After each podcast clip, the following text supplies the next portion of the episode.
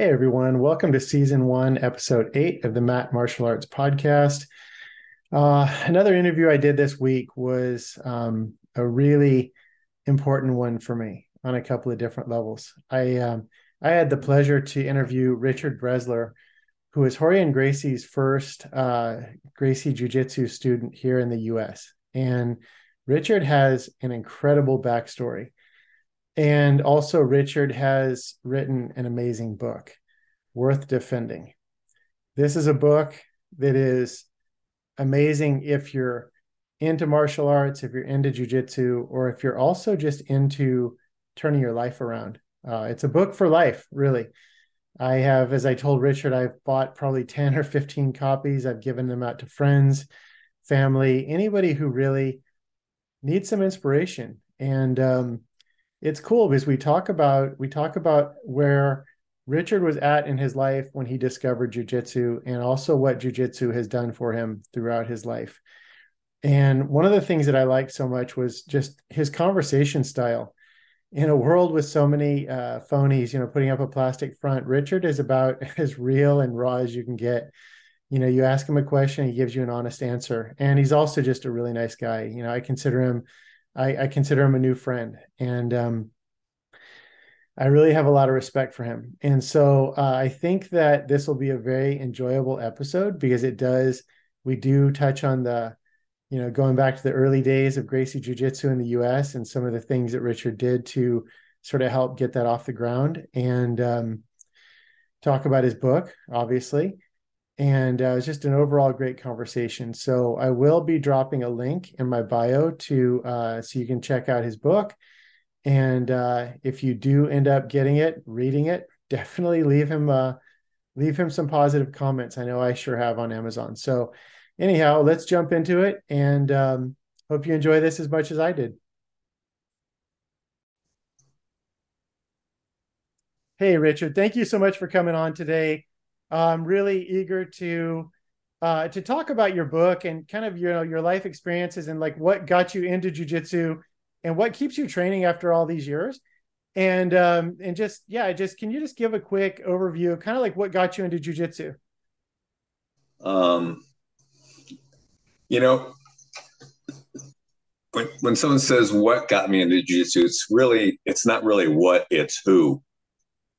Um, just that because I had a, you know, what looks like a chance meeting with Rorion Gracie that answered an ad for a waterbed mattress. He came to my house and and uh, and uh, bought the mattress, got some sheets. As he's walking out the, the door, he asked me if I've ever done any martial arts, and I say no, and he and uh, and asked him why? Well, actually, I told him I boxed for a little bit, but literally enough just so I know how to hold my hands up and throw a punch. But um, so he started telling about his family and invited me for a free class. And uh, the free class sold me. I mean, and the watermelon juice at the end of the class didn't hurt either. You know, just because he made it fresh and and you know was, he was a very nice positive guy very confident.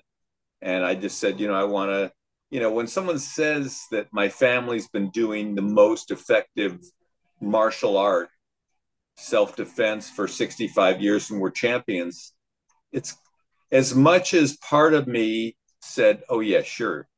Sure you're you're from this family. You know like and you just told me you don't have a lot of money and you barely can scrape by and it's like why aren't you why don't people know about you? But i still kind of went like okay i got to check it out. And the rest is history. I mean it was it was you know just going over there and having a class and how we presented the class.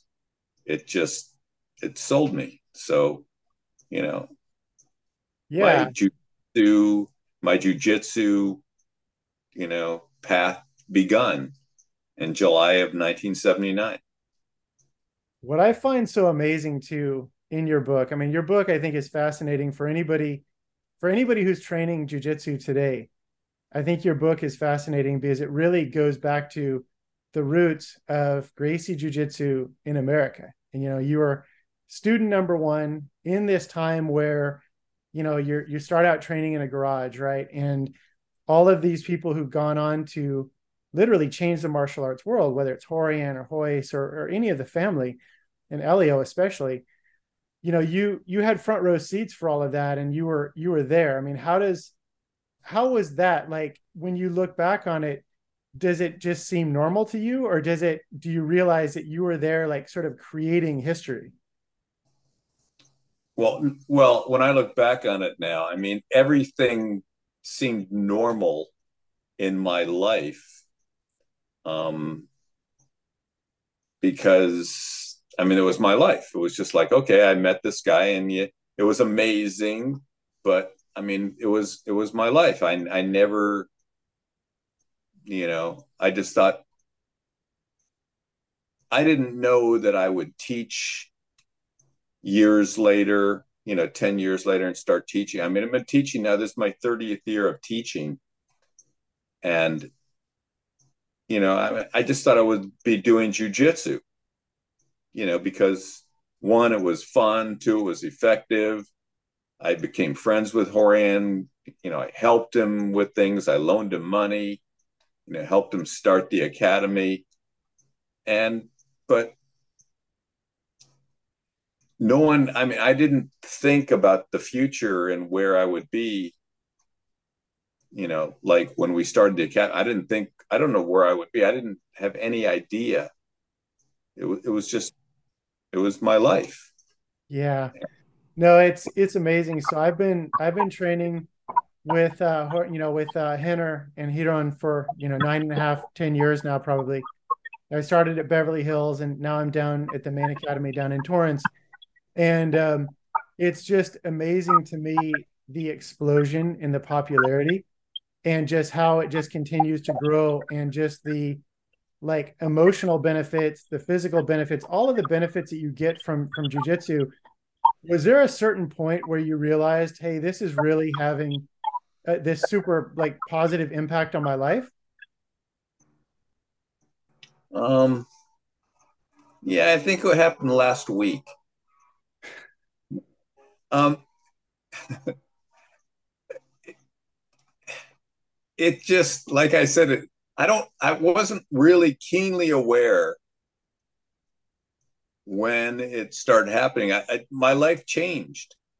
It changed in a direction that, I mean, I have not worked a full time job in probably easily 30 years just because you know i've had other jobs that I did part time. I I did jujitsu. I also discovered how to do the kind of work that was done to me by this chiropractor. He taught me. So I've had I've done that part time. I've taught part time and been semi-retired. I've I've done enough where I could make enough money to get by. I was never interested in how much money I could make. I mean, I was interested, but I didn't want a job that I didn't enjoy. I mean, I just when I I got sick back in 1989, a really bad bronchial infection. And it took me it took me out for probably about 6 weeks. And I saw this chiropractor who also was an acupuncturist. And so he was treating me, and he had a library of self improvement audios. You know, back then there were these little things called cassette tapes. Yep. Yeah. I've used them. A lot of people won't, you know, there's a few older people that'll remember, but so, and he just, you know, and he told me that he belonged to this this uh, club that was in a swap meet. So he said, you know, check it out. So he loaned me some of the tapes to listen to, and then I joined the club.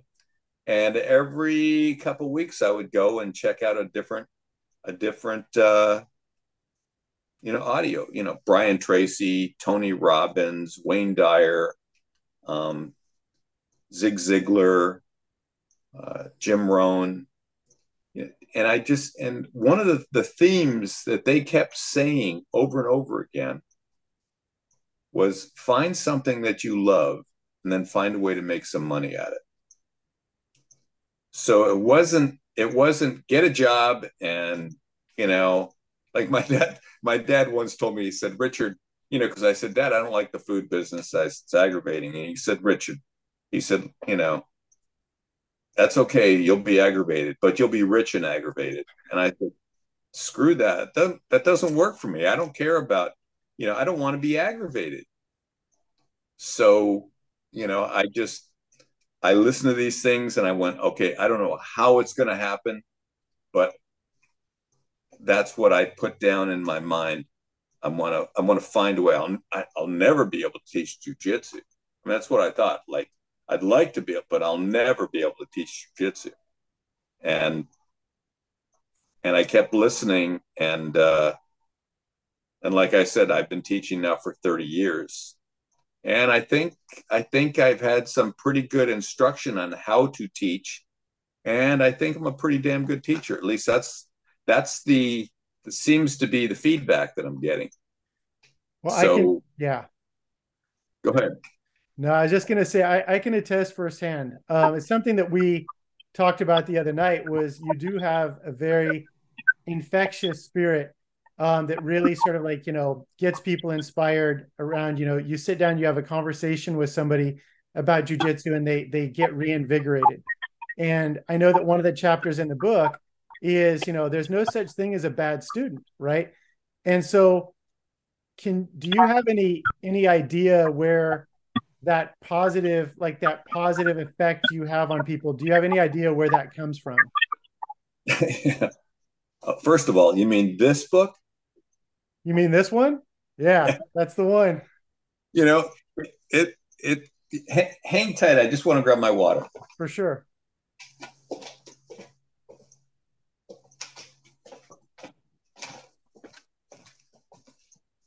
You know, it comes from Rorion. Oh, you're back. I was just reading my book. you know, Rorion, you know, after like because there's a part in the book where um, he just got back from Brazil and I went through a really bad binge. Um, probably the, my last real bad binge. And uh, the depression that followed the binge was you know, anyone who does drugs, who uses them consistently, when you stop using them, you go through quite a depression. And uh, and I was depressed, but I I was still going to jujitsu. But what it does to your brain is something that you know it it just creeps on. It becomes you and so when he would show me things and and in particular there was a move that I couldn't pull off.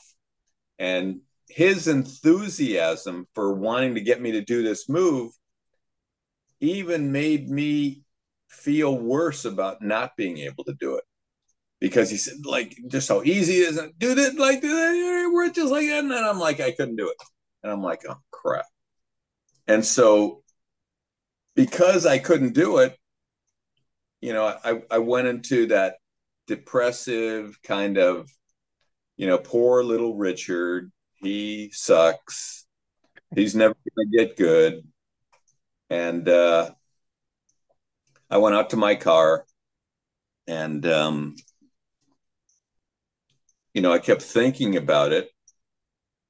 And, you know, I started crying and I'm like, you know, I'll never get any good. I suck. I don't know why I keep doing this. And, and so I'm sitting in my car for, you know, 10 minutes, sobbing, thinking about it. And Rorion saw me and he came out and he said, What's the problem? And I told him, I said, You know, I said, Why are you wasting your time with me? I mean, I'm never going to learn this. Uh, it's obvious. Look, I mean, this was my evidence. You know, here he shows me something one time and I can't pull it off. And I'm like, I'm not going to, I mean, when I look back at that, I realize how ridiculous my thinking was. But that's the brain of a person who is doing drugs. So when Rorion said to me, you know, everybody, you know, will learn when they're supposed to learn. And that's when he said, there's no, you know, there's no such thing as a bad student. And I, and like I've said before to people, I honestly thought that he was lying because he needed money and he needed to teach jujitsu and he would lie to me just so I would come back. You know, I mean, that's when my brain and I went like, oh, okay, like, yeah, like maybe, but yeah, there's no such thing as a bad student. But me, I'm the bad student.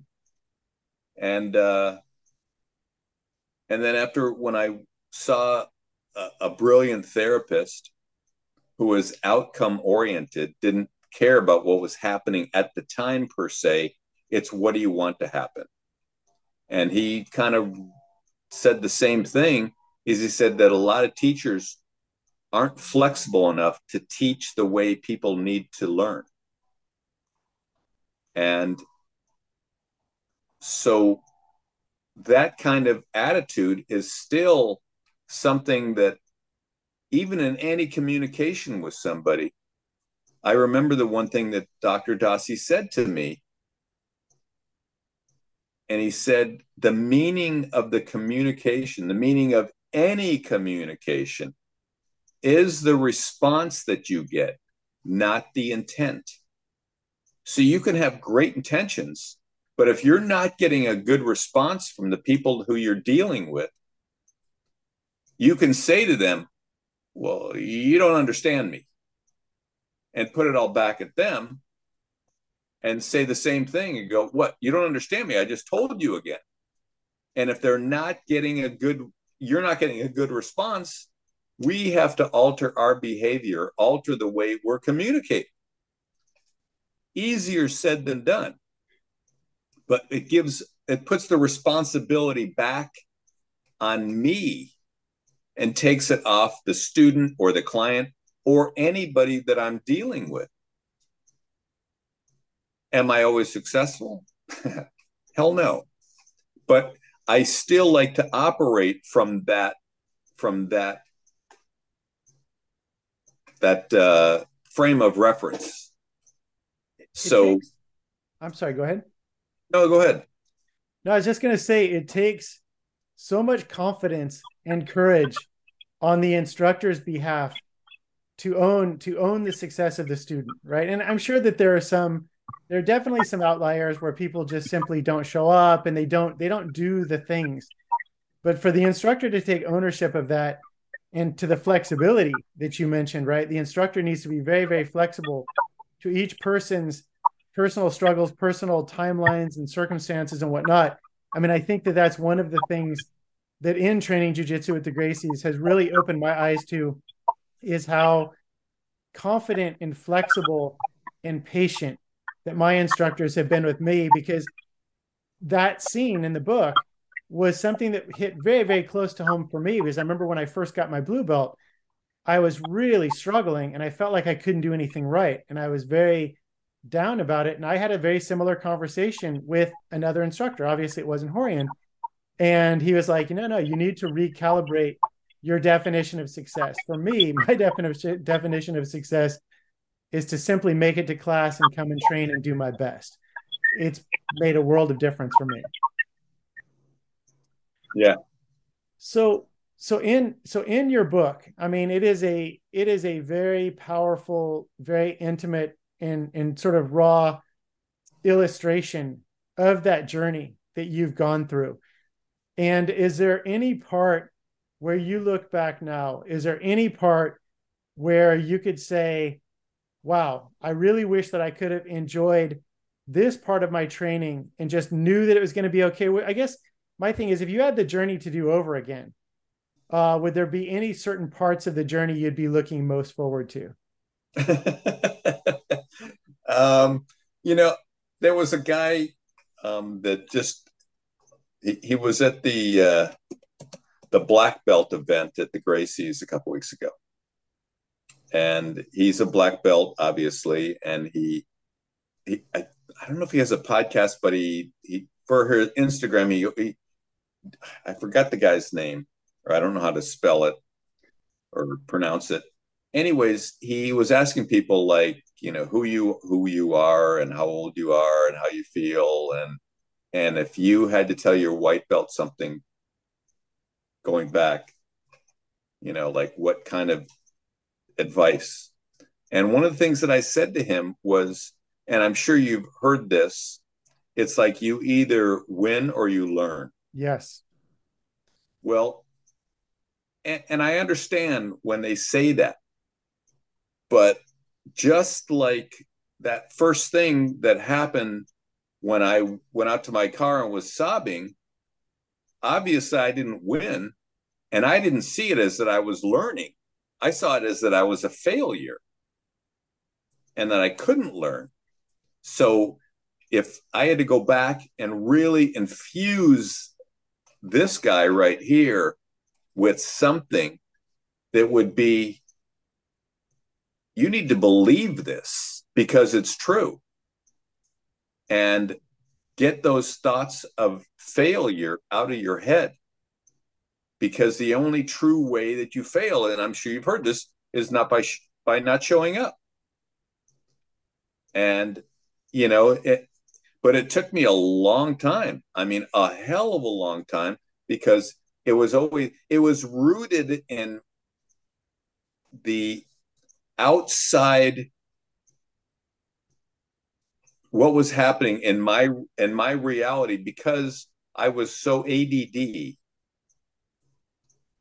that when I go to class started really in junior high school where you know taking taking exciting subjects such as history and geography you know and, and, you know what? I, I, look back at some of the history. I really wish that I would have been more interested. I wish I would have had better teachers. Yes. Yes. But, you know, but because I wasn't interested, and, you know, I, I, they'd sit down, okay, read this chapter. I'd go home and I'd, you know, I'd pick up a book and I'd go like,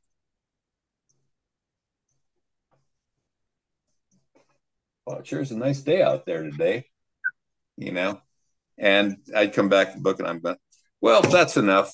Time to go outside. I mean, you know, my brain would just be all over the place. I, it was very hard for me to, even my own book, people have told me they've read it like three or four times.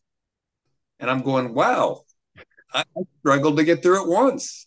even with my life, you know, Scott captured it and it it's not something that i it's not something that i do. You know that's not my my strength. So when you look at what you're getting on the outside and you tell yourself certain things like oh i'll never be able to learn that's where it came from. So a person tells me something.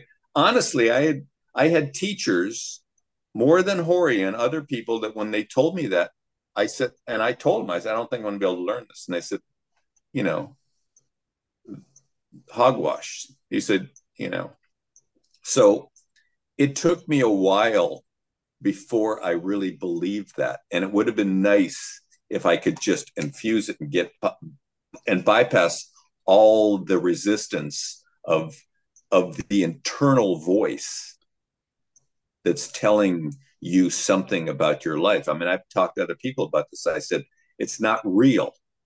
It is not real. It's just what this thing called your brain does. It spits out information.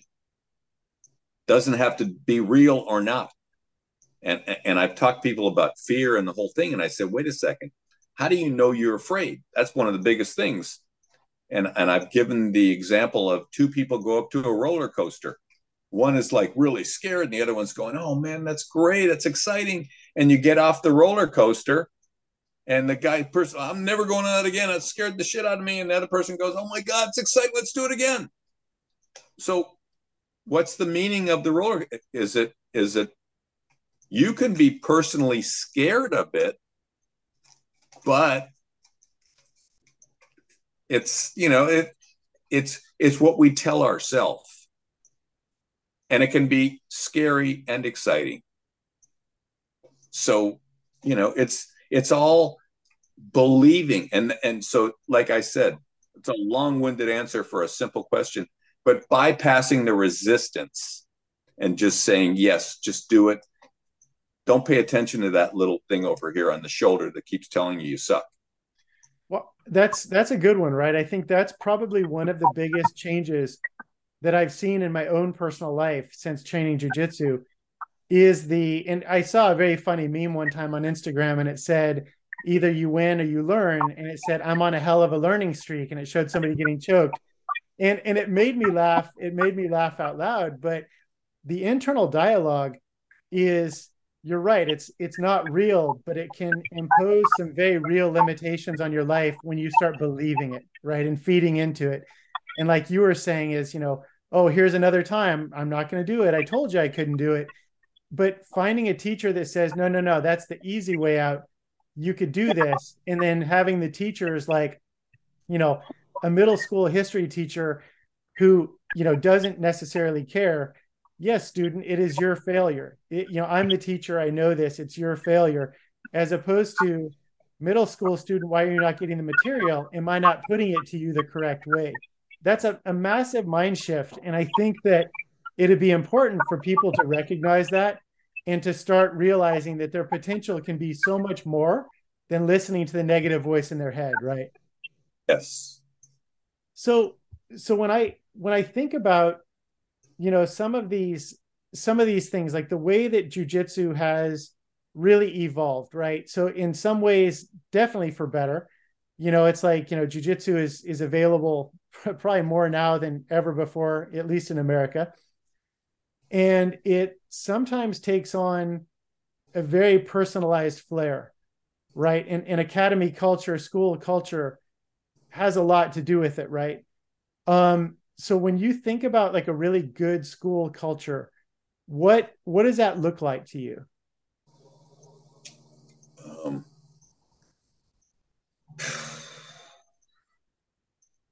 you know that's a that's a hard i don't know if i can really adequately give the description of what it looks like to me other than the kind of information and the kind of um, education that I got. But for me, it depends on the kind of school that you go to. And and this is and this goes back to the whole thing about where are we uh, what kind of what do you want to get out of jujitsu? What's your number one goal to get out of jujitsu? You know, I, I was I saw somebody on Instagram, I forgot who it was, you know, because one of the things that I started saying, I, I, I was the first person that I heard say this.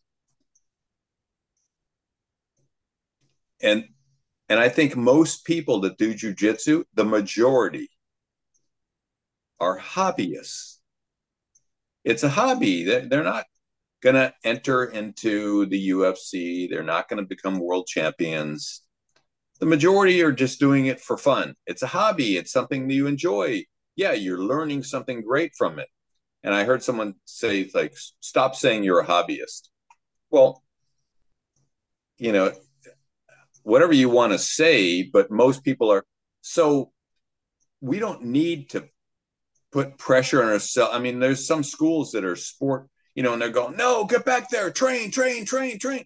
I'm like, wait a minute one of the most important things about training, especially as you get older, is how much rest you get in between training sessions. Any kind of training, you have to get at it. Was you that I was talking to about uh, that. We were talking about this the other night about needing to rest and intelligently. So, yeah. Yeah. So, and I think a lot of schools are really pushing, you know, train hard, train hard. And I see people saying, well, you know, should you go to class if you're injured? You know, that that's a different thing. You can always go and learn and by watching and maybe even just depending on how bad your injury is and not roll. But don't shame somebody for not going if they if they don't want to go if you know and if, and especially if they keep getting injured look one of I, I recently promoted somebody about a couple weeks ago guy's been with me for a while. He's a purple belt. Very good, 35 years old, built, you know, he's a little shorter than I am, weighs about 150 pounds. Very relaxed, very technical. He was rolling last night in class. And he rolled with a guy who had about, oh, 100 plus pounds on him. Oof. And the guy is rolling, and, and they're both rolling easy. But, you know, the bigger guy, you know, when you're that much bigger, you have to be aware of your mass. And, and he is. I've gotten to get him to slow down. He's a he's a blue belt and climbing because you know one he's he, he's a younger guy he's, i think he's 30 years old. Anyways so as they were rolling the bigger guy grabbed his ankle and as he grabbed he kind of and he was standing big the bigger guy was on the ground and he started to spin around him and i and he goes oh and he like his knee he just felt like a little snap.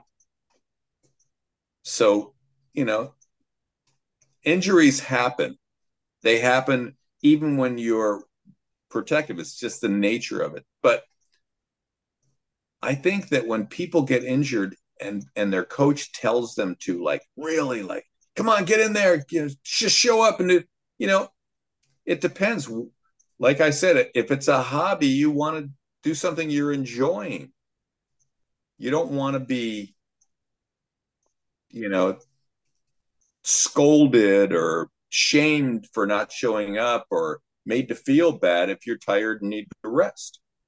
And I think that's a lot of schools.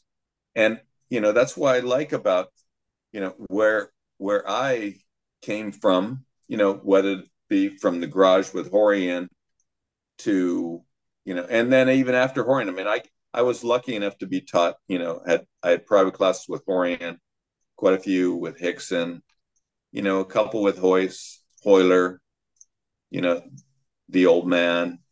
Um, people go, "Who's the old man?" That, that you're talking about yourself. Now, this was Grandmaster Helio Gracie.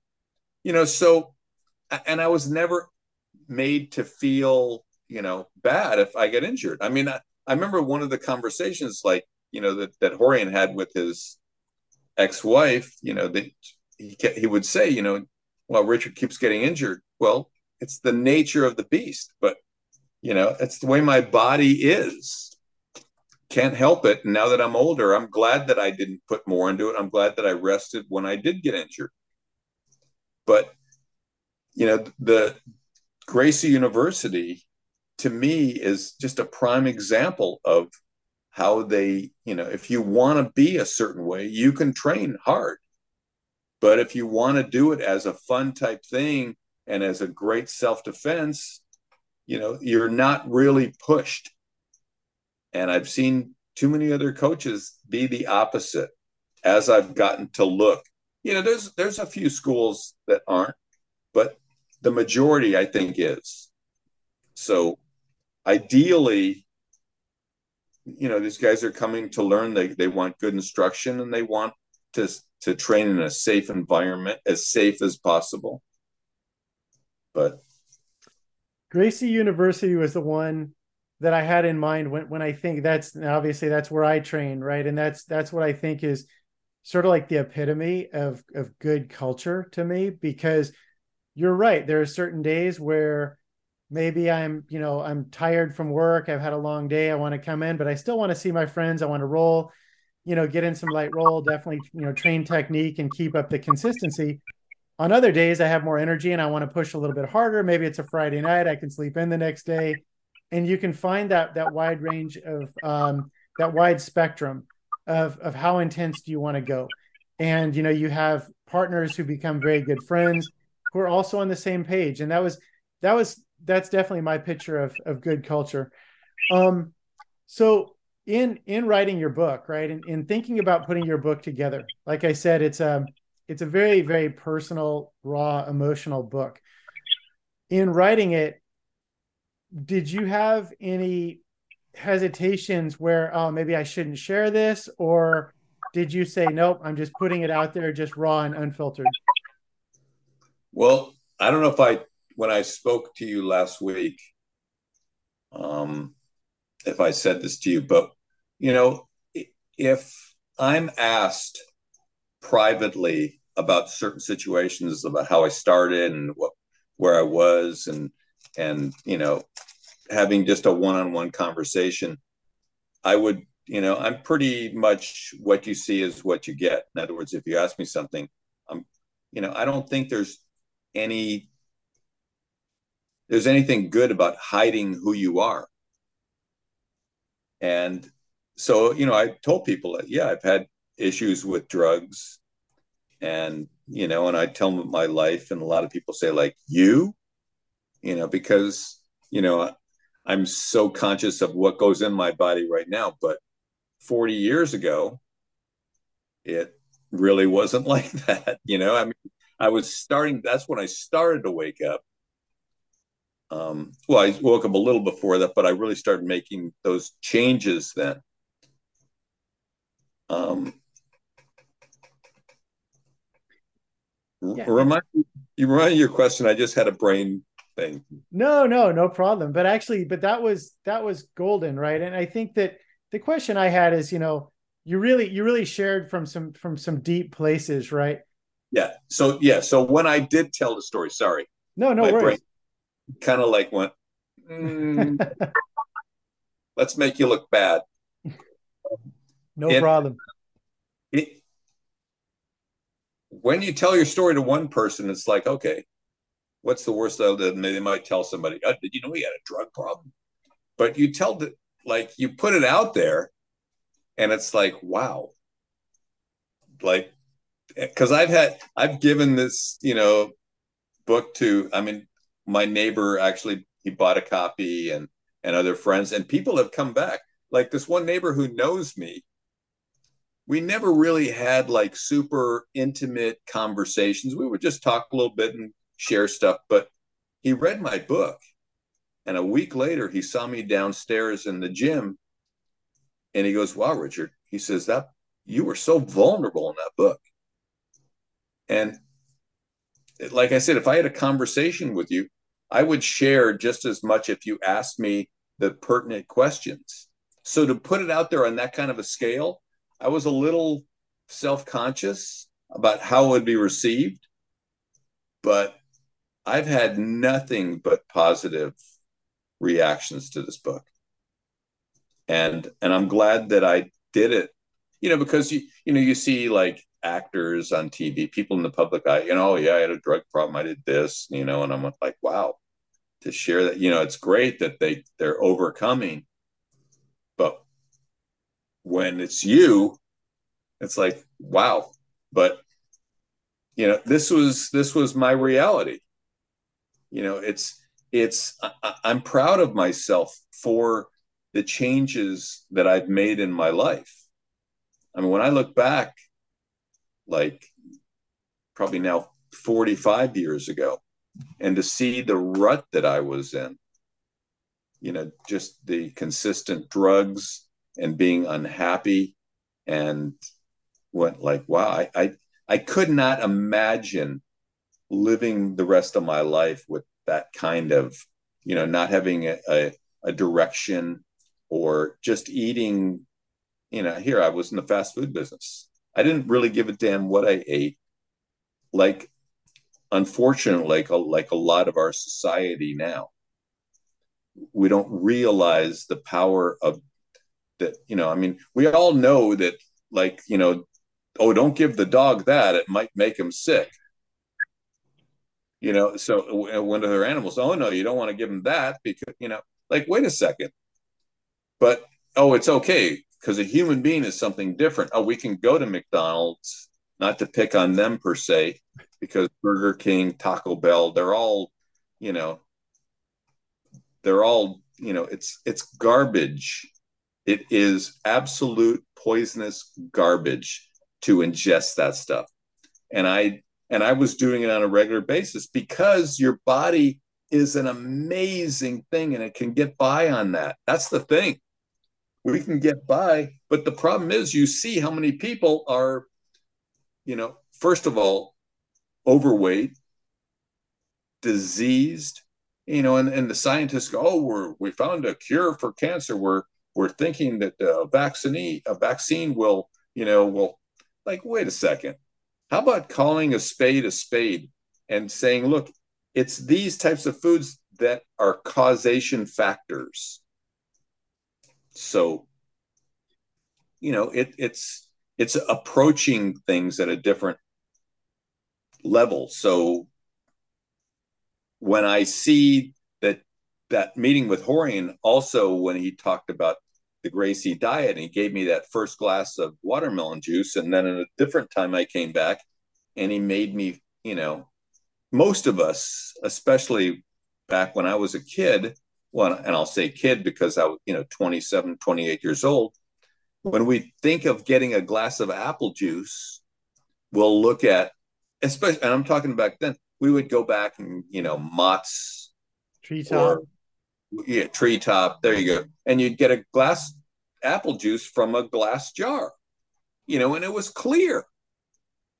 You know, so when he made me a fresh, he took like three or four apples, peeled them, had a plastic grater, grated it by hand in a bowl, and then took the bowl and dumped the whole contents into a cloth bag and squeezed.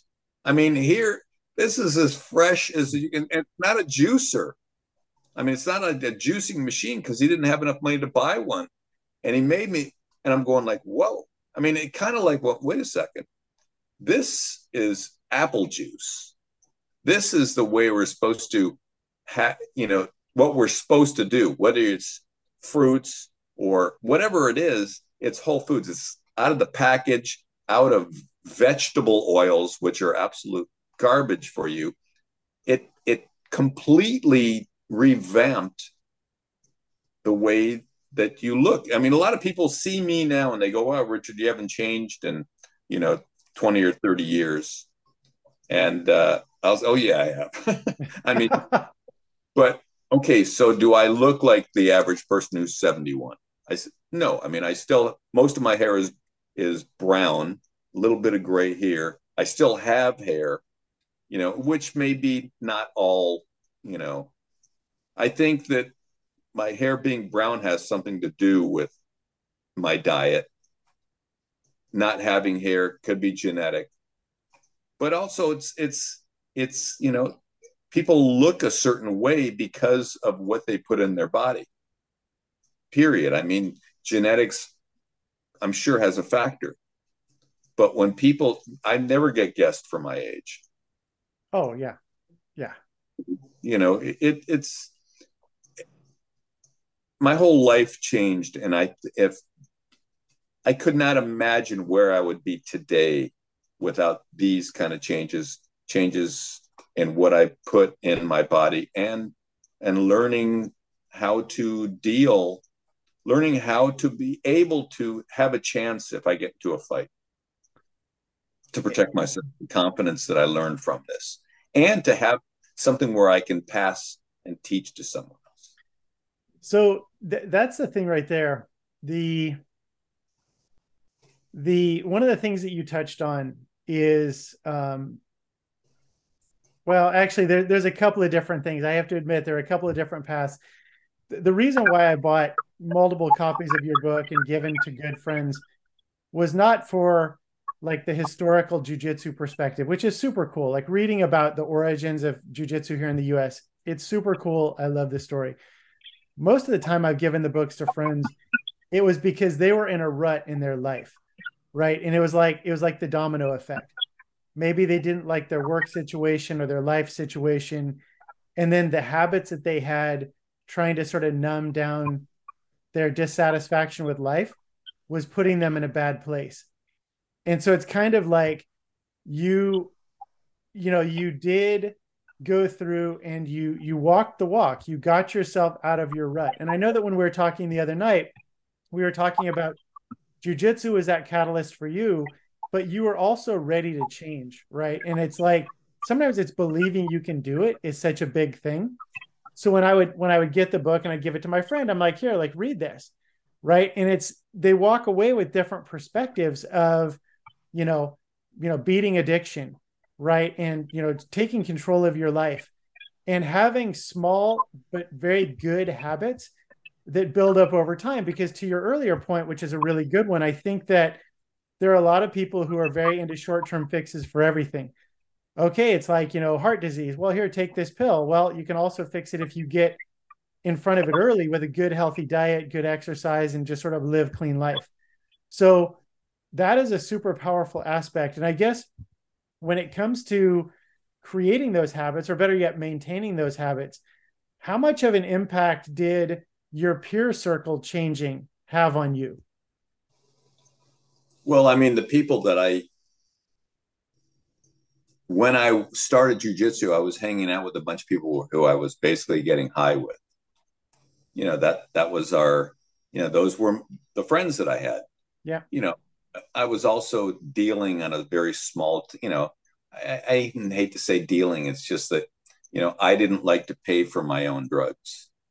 So I would buy, you know, I would buy in bulk, not like, not like, you know, not like I had, you know, armed guards and, you know, it's like if I wanted, you know, an ounce of pot, I said, okay, maybe if I buy a pound and when this person wants something, so I can get my own stuff paid for statute of limitations, I think, for marijuana, you know, dealing is, I think it, you know, doesn't span like, you know, more than a few years. So I'm good.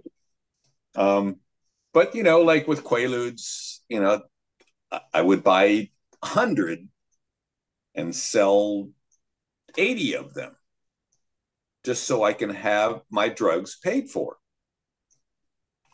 Um, again, here, here what and I and I left my what was the point of the, of me saying this? So your your peer group, like I am, I am.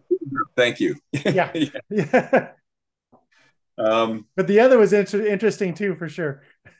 Yeah, but, but you know, so the guys that I was hanging out with, it, they liked me because you know one of eh, for a certain amount of a period, and I think the book refers to it I was known as the Candy Man. And uh, but when I stopped, when my lifestyle changed, and that went on for you know year and a half, two years. But when my lifestyle changed, I didn't really need. I didn't buy like that anymore, which means that I wasn't the person. One, I didn't want to be around people who were getting high all the time anymore. So. Right and I realized that you know from a lot of the the audios that I was listening to, it's like you want to you know look at the people that you're associating with and because you become you i was told a long time ago another wisdom from dr Dossi. he said that you can you cannot not be influenced. Every single thing in your life that you're around, and if you're around something for a lot, you're going to be influenced. You either are the influencer or you're the influenced. Yep. Period. You're not neutral. So be careful about who you're associating with because you will become a product of that environment.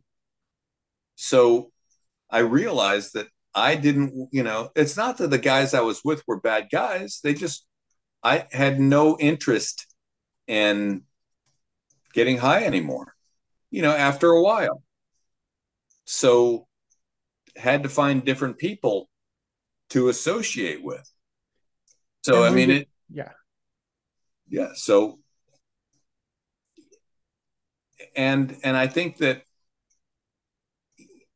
making the transition is so many factors. There's so many things involved because you know everyone. You, when, we make a, a, a new goal in our life, let's say we want something, and if we don't get it, whether we want to change our diet or whatever, if all of a sudden we do something and and we slip back into our old way temporarily it's probably the biggest thing is what do you do with those types of thoughts? And that's what stops people. That's what keeps people coming back because they will like with me i oh i you know for whatever thing you say to yourself when you i mean because when i wanted to change my diet you know and i had a you know living with Rorion for a year i had it was so much easier for me to do that than when you talk to somebody and you share a meal with them and you give them a little but when you're eating meals with somebody at least twice a day Hori and I would either eat breakfast together or eat dinner together, just depending on the day. If if he was teaching, you know, we'd probably eat at about the same times. So it's very influenced for me to be around him like this. So when I when he would leave and if all something, you know, I still had those cravings and still had those habits. But it's and even when I when I stopped using drugs, if I slipped and got high, I would you know, it's a lot of people, what they do is they beat themselves up. And, you know, again, it, it, it, it's something that because our brains see us at a failure. We're, we don't see it as we're learning. We see it as, oh, I slipped, I suck. Oh man, I'm I'm I'm I, I'm such an idiot. I mean, it's those kinds of things. So I mean, someone asked me about if I wrote a second book, you know, they said, Oh, I want to hear more stories. Yeah. It wouldn't be jitsu. It would be how to make that change and go forward and how to deal with that that critical thinking voice that is a part of you and me and everyone else out there how to deal with that i would personally love to read that book because it's an interesting point, right? The either the immediacy or the permanence of of an issue or the ability to learn. Like if you know if somebody backslides, you know, it's early it's early in the new year, and I'm sure a lot of resolutions have already been broken. And you're right. There's two ways to look at it. I suck. This always happens to me. I shouldn't even set a resolution. Versus, okay, well, listen, I slipped up, but where did I slip up so I can be better next time, right? And if you're if you're with a more positive peer group, then then you can you can gravitate towards that as opposed to constantly having those potential pitfalls er, you know around every corner and so so going back like to to something completely different but something we talked about the other night which i thought was super cool was the the need for fundamentals in jujitsu right and it's the need for fundamentals and there is like this sort of sacred service that a, that a jujitsu instructor uh, you know, is is providing to their students when they're talking about self defense.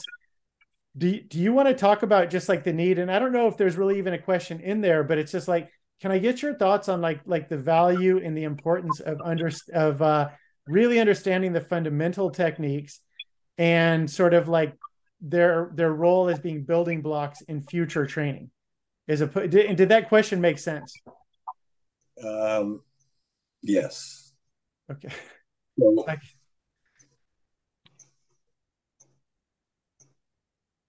this is something I'm really passionate about. Is that there, there was a, a guy that I met about a year ago who read my book and he contacted me via Instagram and he said, I'm he said, I, I I'm a writer and I'm writing a story for LA Magazine about the fighting scene in California. And he said, after reading your book, he said, You're kind of at the forefront. I'd love to interview you. So I said, Yeah, sure. I said, You know, we're good. And uh, and I didn't know where he was. So I, I think I told you this. And, and he said he's in Santa Monica and he also is on 4th Street. So we met and so and he's a 65 year old white belt and he you know but he's bigger you know he, he was we met at gold's gym where he works out and you know and he's like a 65 back then you know maybe one stripe white belt but you know six foot two 205 you know solid guy solid still guy. solid and he was training at a local school here i won't mention any names but um,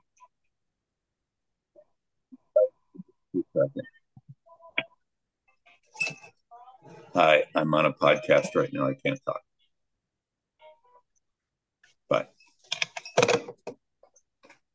Okay.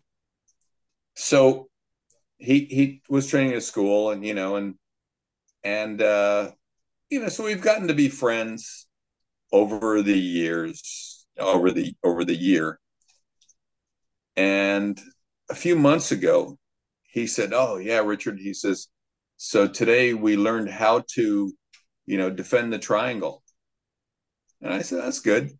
And he says yeah except i don't know the triangle i really don't know how to do it i said okay and they said we also learned to defend the rear naked choke so I really don't know how to do the rear naked choke. So, and that's the problem is that there's not enough places that offer beginning curriculum for fundamentals, for the foundational moves of jujitsu. You just kind of go into a class and it's kind of a hodgepodge of, you know, different levels. And you might come in one week and learn the defense for the triangle. And it might be your first time in class. It might be your, you know, your fourth month in class. But basic fundamental things, Americana arm like Kimura, guillotine, stuff like that, there is such a need for it. I, I also taught a private student a few months ago, could have even been a year ago. He came in with one of my students and you know she goes richard i, I want to bring my, my, friend in. And this guy you know is quite a bigger guy. And uh so he hadn't done jujitsu in a while. And i said where did you train? He goes oh, i trained at this local place.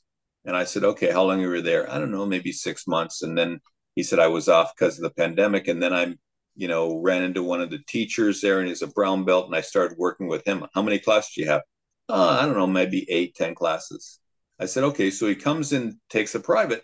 I said, so I said, show me the collar choke. He goes, I don't know the collar choke. I said, okay, show me the guillotine. I don't know the guillotine. Okay, so show me the triangle. You know, you had private classes, you've had, you know, beginning classes or, or classes for a few months. I don't know this. I'm like, I was so frustrated teaching this guy. And I said, first of all, I said, I'm not frustrated with you. Just so you know that. I said, I'm more frustrated and angry at the person who is teaching you. He says, Yeah, because we're working on, you know, like uh, some guard passing. Great. But how about learning some basic stuff? I mean, and this goes back to where when I was over when I started teaching at Krav Maga, you know, 20 some odd years ago, um, guys would come in from different schools. I remember one guy came in and he was training uh, footlocks at a, you know, at, do you know who Gokor is? Yeah. Okay. Well, he was training at Gokor's place and, you know, he was there for a few months and, and he got to, you know, learn like leg locks and foot locks and he came in and he couldn't catch anybody. And then about six months of being in my class, just showing him how to set the stuff up, showing him the fundamentals for this, he started catching people. So the problem is, again, a long winded story for the problem is that the Gracie Academy has combatives. You can come in and learn the basic fundamental self defense core types of moves in that class. If your school doesn't give you a basic fundamental class to start in or to have a fundamental instructor, you're kind of you're missing a lot. And you know, it's something that I see more and more and you know, like the boys over there and I'm sure Royler I'm sure there's a few other guys that that are that are that are very you know have fundamentals, but not enough of them, and it, it's really frustrating. I don't want to learn the fancy stuff before I learn the the core fundamental stuff. That's a really that's a really good point, and that's kind of like what I was trying to get to because a, a major motivator for me here with the podcast is for people either who have never trained or people who have trained in the wrong type of school and have misconceptions about jujitsu, right? Because it's very easy if you know if you go to a school that doesn't really have a foundation and you train for six months or you train for a year and you still don't understand the fundamentals and that can be very confusing because the fundamentals are the building block for everything right? And so yeah so thank you. I, I think that that's something that that the gracies have done really really well is structuring through you know structuring through combatives and also with master cycle you know it's it's module it's chapter based and you know what chapter you're going to train and you get good repetition on the on the foundational and also the sort of the enhanced slices. And so that's that's definitely a big thing for me is, is having the foundational stuff in place before trying to get too fancy. Absolutely. Yeah. You know and and and i'm working on with that one guy uh his name is tom. We're we're working on a curriculum to kind of to you know to present to school owners so maybe they might be interested in having a you know a couple classes a week where it just shows people like the core stuff. You know escape from the mount position. All, all these little basic type position that that need to be understood and learned before you start showing the defense for it, how about showing the move? Yeah, and when you understand the move, it makes the defense that much easier, right? Because you understand the context of it. Yes. So, so, uh, so we're running. So I want to be very respectful, uh, respectful of your time as well. And so I think we just have a few minutes left to go. Were there any? Uh, and also for my listeners, I'm definitely going to put a link to Richard's book. It is a absolute must read. I'll put a link to the book, uh, Richard's socials and whatnot. I would strongly suggest you check it out. Um, but Richard, before before we go, were there any other like last points to raise? And also, I'd love to have you on as many times uh, because I I literally could talk all day about this stuff with you. I find it fascinating, but I also find it very insightful and very responsible and useful for for jujitsu practitioners, people in life, just in life. So I would love to have you on absolutely anytime you wanted to come on. Um, but were there any other sort of like last last thoughts or last things you wanted to drop? You know, I was, I guess, you know, I'm glad that you said you gave it to the book to people that maybe definitely were not jujitsu people, because I spoke with a a woman uh, couple days ago who I knew from back when I was working in Topanga Plaza. So this was back in in the um, gosh seventies before before jujitsu. When they and, used to have an ice rink in the place, right? Yeah, that's right. Topanga I used to Plaza. play hockey there sometimes. Yeah. So you know, there was a, a girl who worked next door in the bank, and we got to be pretty friendly, and I'd we'd always talk. And so when she left, you know, I, you know, we lost touch. She went on with her life. She got married, had kids, um, and you know, lost her husband last year. So you know, I said, hey, let's have a conversation. So we, you know, we talked for a little bit, and uh, and she told me that she has a book club and I said, you know what? You might want to look at my book because it's not just a book about jujitsu. Because I dated a girl that worked in T- Topanga Plaza.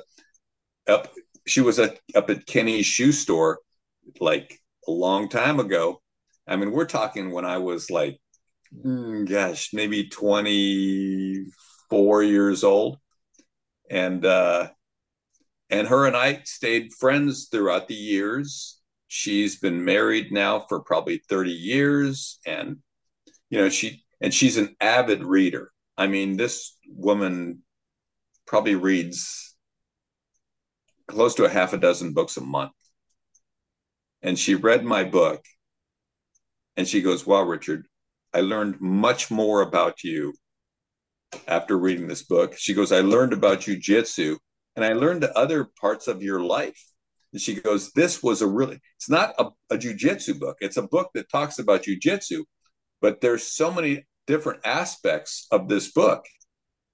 And, you know, a book about positive change in your life and, and personal struggles and, and that you can do it.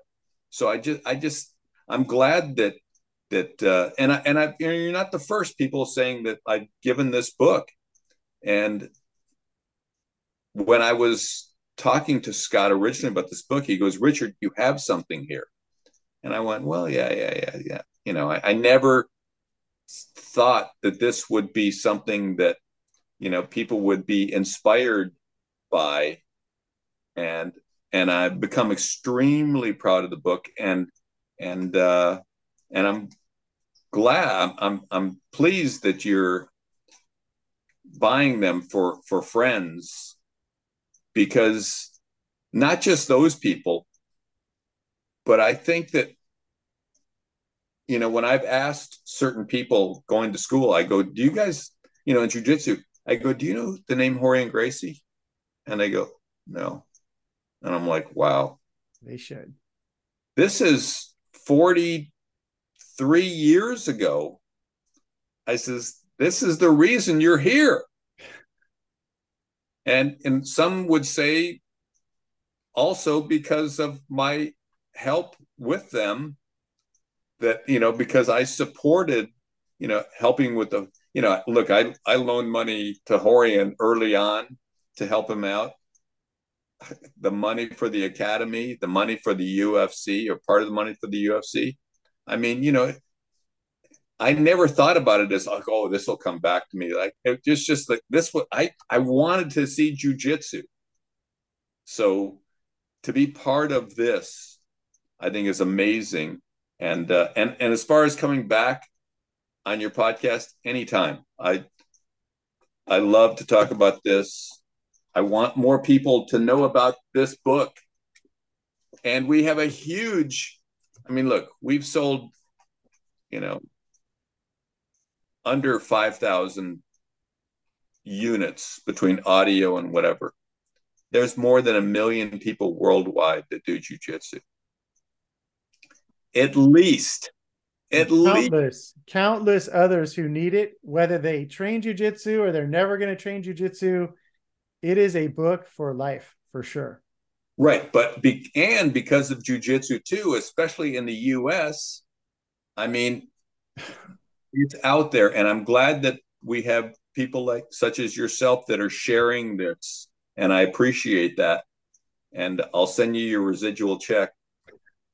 It won't come anytime soon, but uh, not, no, I appreciate that. And and like I said, I, I'd be happy to come on. You know, so like I said, I, I really, I really appreciate you and your generosity and just your insights. And it's when I was trying to explain to one of my friends when I gave him the book, I said, to me, it's the most powerful type of self help book because it's not a glossy, hey, my life is perfect and I'm writing from this position of I've never made a mistake in my life. And here's how you can be like me. You're like, here, this is where I was.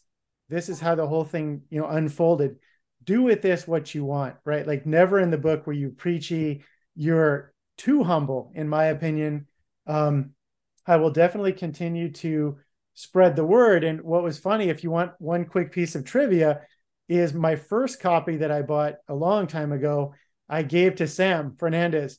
And because Sam, I consider Sam a friend. And I said, Sam, I said, this book blew my mind. And he's like, Oh, I wanted to check this out. So Sam had my original copy. And yeah, I've got I've got multiple copies around the house, and I've definitely handed out. I would say I'm probably about 15 books in now. Wow. Yeah. Thank you. Yep, and I've written some reviews too. That's for sure. When people read the book, they have to write a review. Yeah, you know what? I appreciate that too. It's it's something that because I get a lot of people to come back to me. They'll send me messages, and they'll thank me and you know and the one of the and i appreciate that but i say look if you appreciate it the thing that you can do to help me is please leave a review on amazon because those things are so powerful because you know it, it it's nice to because what we'd like to do eventually the goal is to be picked up by a publisher yes where, where they can do some marketing instead of us doing this. And if we don't, great, it doesn't happen. I never ever thought that it was going to go any further than, you know, maybe selling a few hundred copies. It's but it's I, too good not to it's too good to not be picked up nationally, you know, and that's and, and obviously I have no vested interest in saying that, but I do have a deeply personal interest in saying that because I believe that it can really change people's lives for the better. Um, so on that on that happy note, Richard, thank you so much for taking your time out to do this, and uh, definitely look forward to having you back on again. Sounds good. Look forward to coming back anytime. Awesome.